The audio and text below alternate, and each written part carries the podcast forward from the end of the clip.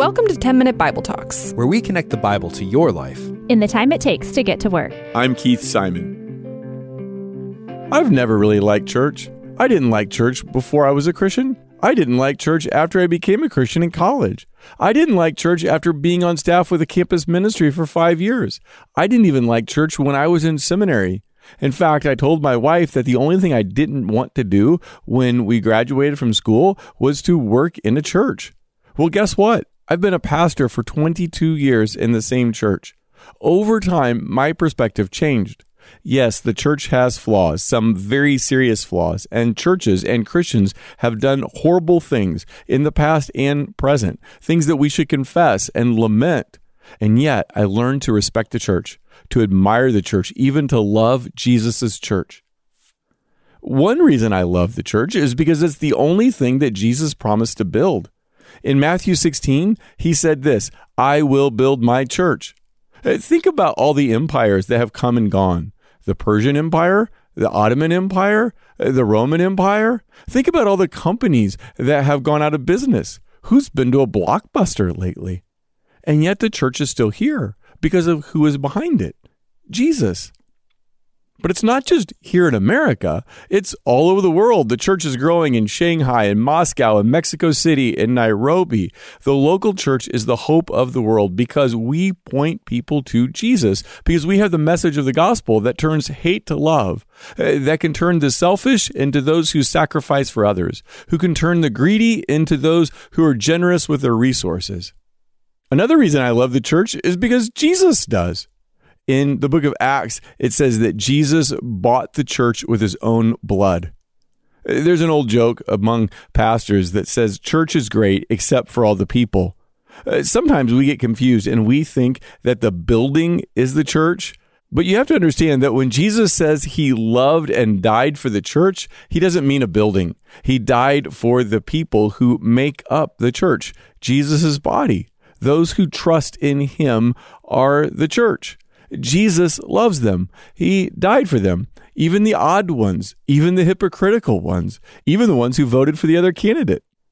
Third, I love the church because the church is Jesus. Before he met Jesus, the Apostle Paul was out trying to kill Christians. When Jesus appeared to him on the road to Damascus and said, Why do you persecute me? I'm sure Paul thought, What are you talking about? I'm not persecuting you, Jesus. I'm persecuting all these people who follow you. And Jesus says, No, that's me. That's my body. Jesus identifies himself with the church. I love the church because the church is the bride of Christ. That's what it says in Revelation 21. The church is a bride, beautifully dressed for her husband. So when I was mocking and criticizing and talking down about the church, what I was really doing is mocking, criticizing, and talking down about Jesus' bride. I'm sure he wasn't pleased. Did you know that Jesus attended worship services? Yeah, that's another reason I love the church because Jesus was committed to it. In Luke chapter 4, it says, He went to Nazareth, where he had been brought up, and on the Sabbath day he went into the synagogue, as was his custom. Jesus' custom was to meet with the people of God on a regular, consistent basis. So, if the church is something that Jesus loves, shouldn't I love it also? If the church is central to God's plan for the world, shouldn't it be central to my life? Luke chapter 6 shows us something really significant about Jesus building his church, and it comes in an unlikely place. Let's pick it up in verse 12. One of those days, Jesus went out to a mountainside to pray and spend the night praying to God.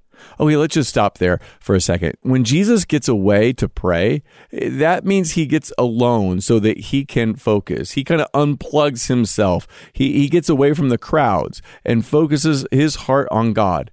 Now, if Jesus needed that, do you think you and I do? Verse 13 When morning came, he called his disciples to him and chose 12 of them, whom he also designated apostles. Why didn't Jesus choose 8 or 10 or 15? Well, it would have been obvious to every Israelite. There are 12 apostles because that is connected to the 12 tribes of Israel. What Jesus is doing when he calls these disciples is he is reconstituting his people. And then it just gives a list of names Simon, whom he named Peter, his brother Andrew, James, John, Philip, Bartholomew, Matthew, Thomas, James, son of Alphaeus, Simon, who was called the Zealot, Judas, son of James, and Judas Iscariot, who became a traitor. Some of these people we hear a lot about in the Gospels, but some we never hear about again in the entire New Testament. That's true of Bartholomew, James the son of Alphaeus, Thaddeus, and Simon the Zealot.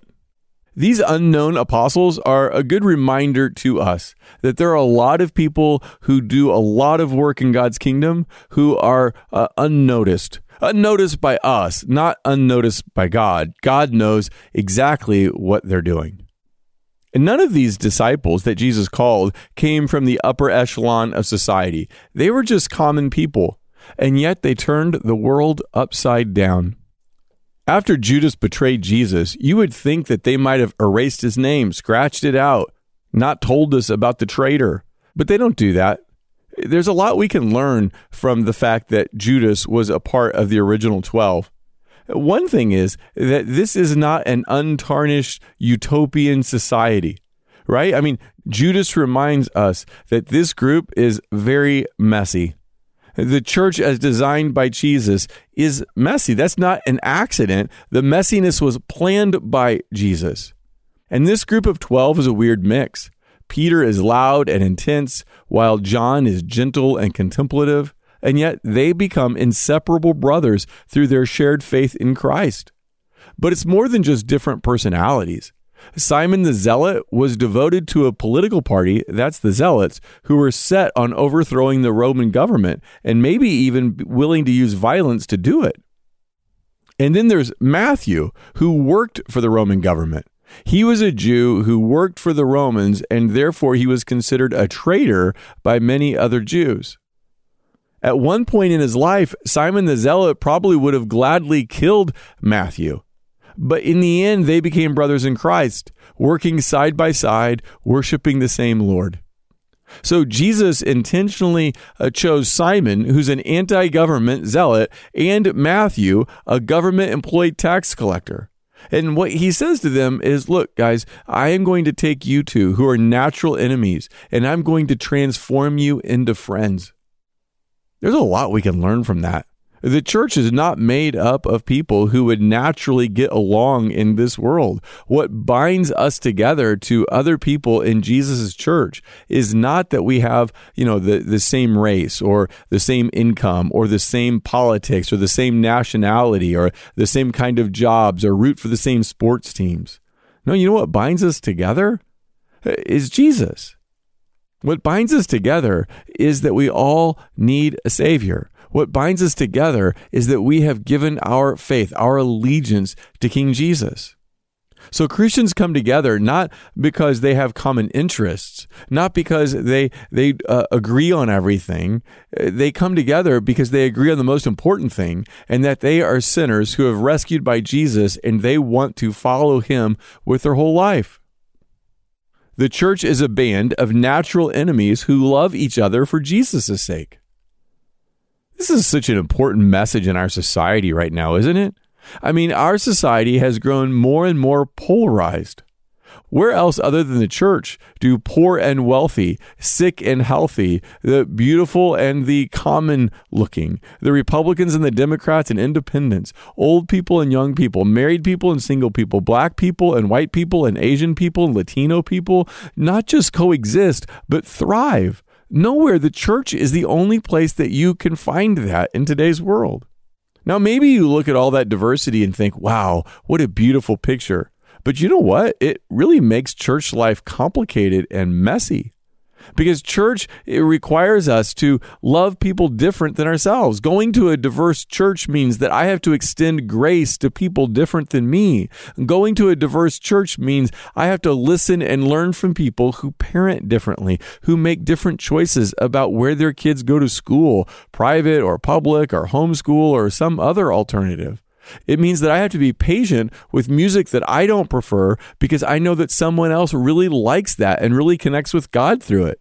It means that I have to serve week after week when other people don't or can't right now in this season of life.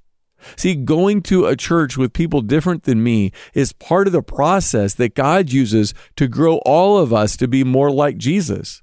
It's inside a diverse church. It's inside of the conflict that comes out of a diverse church where we learn to forgive and be patient and love the unlovely and sacrifice on behalf of others, even when they don't appreciate it.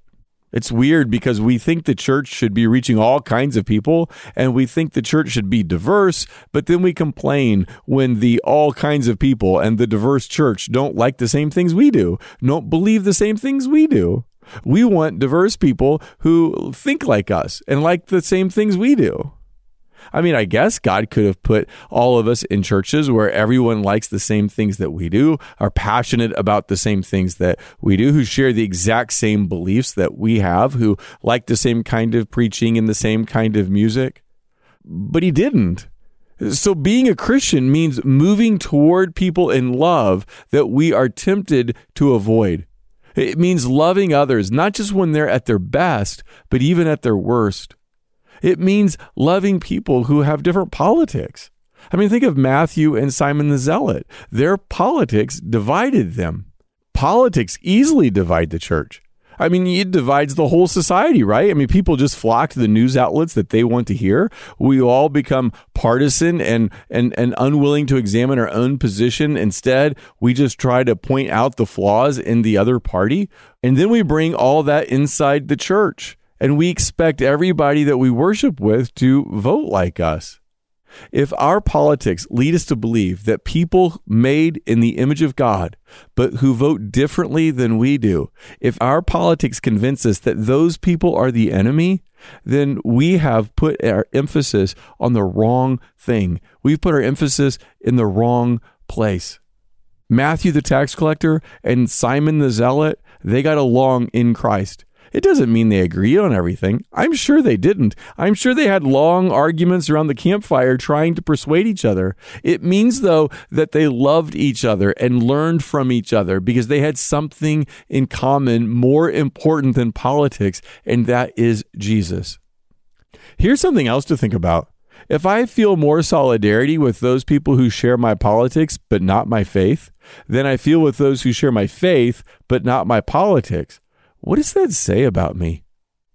Jesus loves his church. He has a diverse church. He says in Revelation that it will be made up of every tongue, tribe, and nation.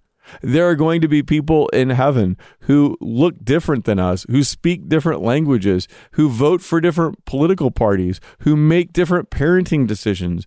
But what we all have in common is that we have seen our need for Jesus to rescue us from our sin, and we have put our faith in him and followed him. If we're going to love the church in heaven, let's start loving it now on earth. I hope you are committed to your local church. If you aren't, find one, get plugged in, serve, pray for it. Try to make it a church that pleases God. Amen. Hey, thanks for listening. If you want to go deeper, sign up for the 10 Minute Bible Talk newsletter. You'll get a short email once a week. It'll challenge you to grow in your faith, give you interesting background on today's passage, and a lot, lot more. Just click the link in the show notes to sign up. It'll help you deepen your journey with Jesus.